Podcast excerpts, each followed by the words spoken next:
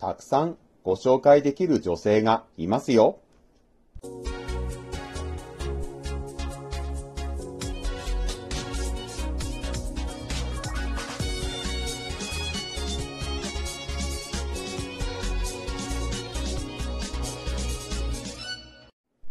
皆さん、こんにちは。ブックトーカーベンの読書シェアリングへようこそ。今回シェアするのは山田さんの著書、漫画で語るアラフォー男が婚活してみた件。山田さんは都内で働く自称社交性ゼロのアラフォー会社員。2022年12月、自らの実体験をもとにこの本、漫画で語るアラフォー男が婚活してみた件を出版しました。これが初めての著書とのことですが、Amazon 新着ランキング結婚カテゴリーで2023年1月15日に1位を獲得しています。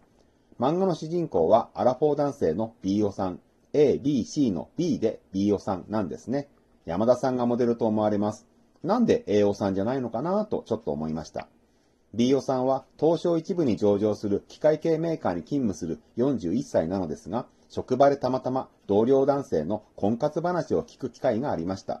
その同僚男性は45歳を過ぎて結婚相談所に入ったそうですが、自分を希望してくれる女性がいなくてゴールインできなかったそうなんです。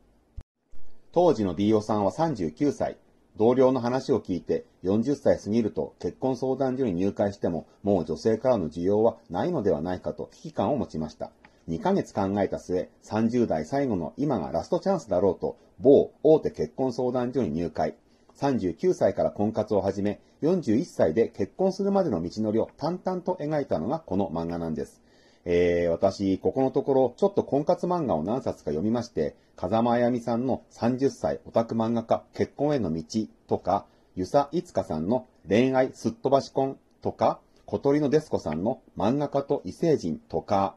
面白かったんですけど、どれも著者が女性なんですね。女性の立場、女性目線から描かれた婚活漫画で、私、婚活漫画って面白い、興味深いなでも、男性が書いたのってないのだろうか、と思っていたところ、見つけたのがこの本だったわけなんです。今回はこの漫画で語るアラフォー男が婚活してみた件から私が学んだこと。1、すべては人間関係。2、悪口を書かず淡々と事実のみを書く。3、今時費用は全部男性持ち？この3つをシェアさせていただきます。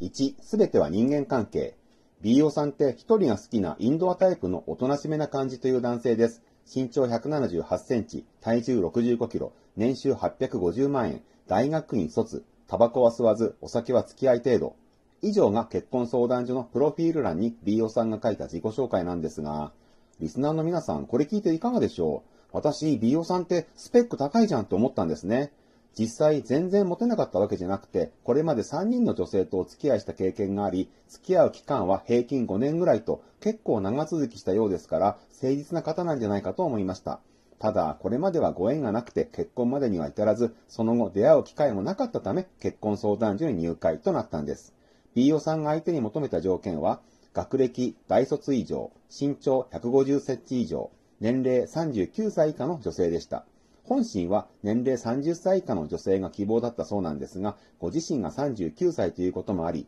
結婚相談所の担当者の心象を害さないことも考慮して、自分と同年齢以下の人ということで39歳以下と希望したようです。また、学歴にはあまりこだわりはないようでしたが、とりあえず大卒で始めてみて、見つからなかったら高卒、専門卒から探してみようとも思ったようです。さて、結婚相談所で担当の方とお話しすると、BO さんと条件の合う方は258人いるとのことでした。うわ、いっぱいいるじゃんって私思いました。これならあっという間に見つかりそうな感じでしたけど、BO さんは結局結婚まで2年かかっていますから、そんな簡単な話ではなかったんですね。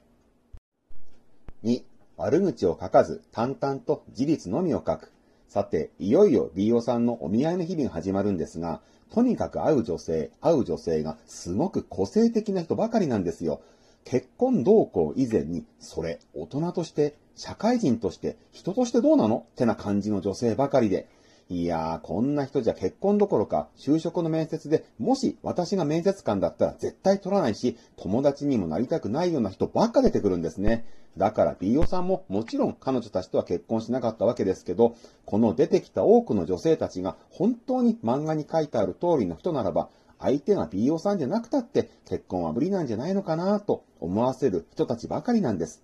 例えば例を2人ほど挙げますと、郵便局で仕事をしているという28歳の女性が出てくるんですけれど、その発言内容。窓口に年寄りが来ると大変ですよね。ボケた人たちの相手をするのは。と言ったり、この間、友人と旅行に行く予定があったんですが、当日になって気が乗らなくなったんで中止してもらいました。友人に予約してもらったので、キャンセル料とかは全部友人に払ってもらいました。と言ったり、いやーあなた、婚活以前に人として終わってますよ。としか感じさせません。また、B さんが3回デートした37歳会社員の女性の場合は、その女性の方から別の男性会員とお付き合いすることになりました。と B さんに LINE が来たんです。なので、B さんはもうその女性に連絡を入れなくなりました。すると、その1週間後、その女性から連絡したのに返事がないと結婚相談所を介して B さんに苦情が届き、付き合い断る連絡が来ます。B さんは交際する男性ができたからじゃないの？と戸惑いますが、その後、B さんのもとに1年にわたってスパムメールが届くようになるんですね。B さんはそうとは書いてないけれど、流れ的にこの女性が嫌がらせをしたのではないかと感じさせる出来事です。私、ブックトーカーベンが考えると、この女性は別の男性会員とお付き合いすることになりました。と B さんに LINE を送ってみて、そんなこと言わないで僕と付き合ってください。とでも B さんから言ってほしかったんでしょうかね。要するに恋愛の駆け引きを仕掛けてきたわけです。でも、飯尾さんからは望むようなリアクションが返ってこなかった。それを逆恨みして嫌がらせをするようになった。結婚相談所の会員になり、まっすぐに結婚に向かって考えている人に対して、そんな駆け引きを仕掛けてくる人なんてめんどくさって思いました。まあ、こんな感じで、とにかく BO さんの会う女性、会う女性、個性的な人ばっかりで本読んでてとにかく面白い、興味深いんです。そして、B オさんの語り口がまた淡々としていて、相手の女性の悪口を絶対書かないんですね。淡々と事実のみを書き表している。相手の女性の変ぶりは、それで十分読む側に伝わってくるんですが、その書き方に悪意はなく、事実のみを客観的に書き表している。私、そのあたりがすごく好感が持てました。ともかく婚活だろうが、就職だろうが、友達だろうが、基本は人間関係。その基本がそもそもなってないなぁと感じさせる女性たちがあまりに多くて、この人たち、いくら結婚相談所でお見合い続けても結婚は難しいんじゃないかなぁと私は思うばかりでした。3、今時費用は全部男性持ち？私も読んでて驚いたんですけど、お見合いの際の喫茶や食事の支払いは男性持ちなんです。このジェンダー平等の時代にそんなのあり？だって相手の女性だって結婚相談所に入会しているわけで、入会金とか会費を払う経済力があるってことでしょ？なのにどうして男性だけがお見合いの飲食代を負担しなければならないの？これ、お見合いするにあたって、なんか女性側に優遇されて当然というか、男性が貸し付いて当然というか、そういう意識を持たせませんかね？だからなんか人間性に問題あるなという女性ばっかり、この漫画に出てくるのかなとちょっと思いました。お見合いはそこらのファーストフード店やファミレスでやるわけじゃありません。それに女性の服装は自由だけれど、男性は真夏でもジャケット着用がマストで、ホテルとか高級なレストランとかで会わなきゃいけないんです。そして飲み物一杯で何千円もしたり、高いコースの料理を注文したり、その支払いはもちろん全部男性です。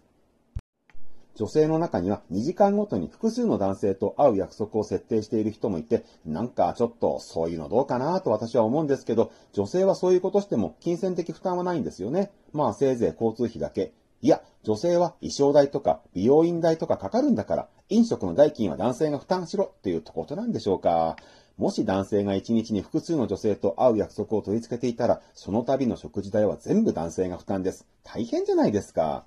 B.O. さんは2年間結婚相談所でいろいろな女性とお見合いを続けてきましたが、その間、会費以外に毎回の飲食費をその度に負担してきたわけだから、かなりの金銭的負担だったことでしょうね。最終的に B.O. さんはゴールインできたのでよかったなと思いました。B.O. さんがどんな女性の方々とお見合いをしてきたのか、そしてどのようにゴールインしたのか気になる方、ぜひ読んでみてほしいと思います。